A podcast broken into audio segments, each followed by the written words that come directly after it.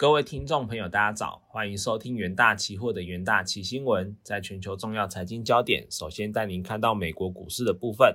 微软及 Google 母公司 Alphabet 令人失望的财报与警告，拖累大型科技股走跌，同时也引发投资人对经济前景的担忧。美股周三开盘涨涨跌互见，但随后出现反弹。美股近日受到企业业绩基本稳定，外界对 Fed 可能放缓升息步伐提振走高。标普五百指数成分股公司中，约有四分之一已经公布第三季的业绩。尽管大型科技公司财报受挫，但超过三分之二的公司业绩优于分析师预期。不过，投资人还是担心经济放缓将在未来几个月削弱企业的利润。其他消息方面，英国首相苏纳克告诉内阁，原定十月三十一日出炉的财政计划声明将推迟到十一月十七日发布。在能源方面，由于报告显示美国原油库存增加，投资人担心经济成长导致需求减缓，国际油价双双走跌。在国际新闻方面，加拿大央行意外仅升息两码，经济衰退担忧下放慢政政策步伐。加拿大央行周三意外放缓升息步伐，仅将利率上调两码，低于外界预估的三码。原因是加拿大经济正处于衰退边缘。不过，顽强的通膨也让加拿大央行表示仍需再次上调借贷成本，但已经接接近结束升息周期的时刻。加拿大央行周三将基准隔夜拆款利率上调五十个基点至三点七五帕，低于市场与多数经济。经济学家预测的七十五个基点。先前该央行将在上个月将利率提高三码，七月提高四码。在国际新闻部分，加拿大央行意外仅升息两码，经济衰退担忧下放慢政策步伐。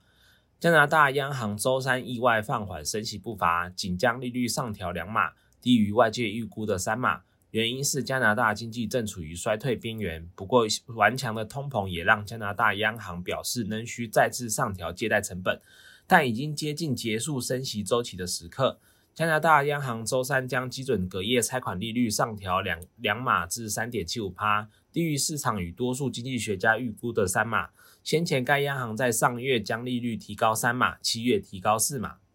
尽管加拿大央行官员在对抗通膨问题上保持相对强硬的措辞，但这一令人出乎意料的措施将引发外界对央行是否愿意进一步损害加拿大经济的质疑。其他央行也可能向加拿大央行看齐，因为他们也试图弄清楚到底需要多大的力道保持货币紧缩的政策。在加拿大央行宣布升息两码后，美国十年期公债殖利率一度跌破四趴。因为该央行措施引发外界对联总会也可能会削减升息幅度的联想。加拿大央行在利率声明中表示，未来升息将受到以下评估影响：收紧货币政策将如何减缓需求？呃，供应方面所面临的挑战将如何解决？以及通膨及通膨预期将如何应对？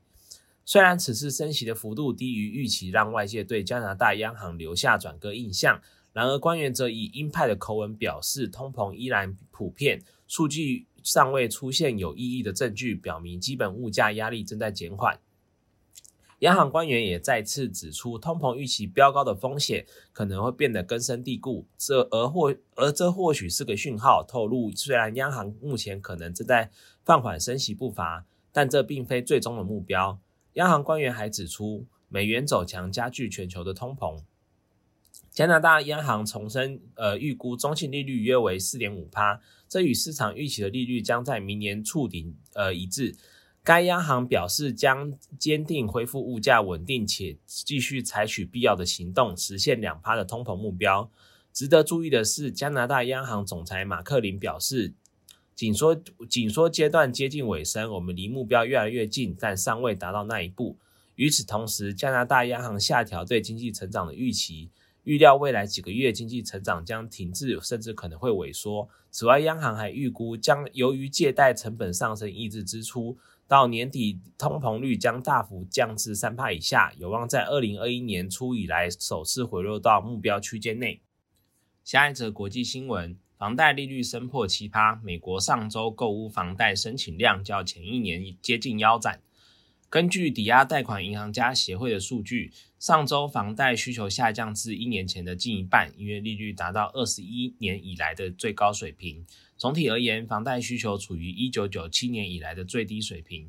呃，购物房贷申请较前周下降两趴，较二零二一年同周下降四十二趴。以年度比较，每周都在继续上升，因为想要有或有能力进入这个非常昂贵的房市的买家越来越少。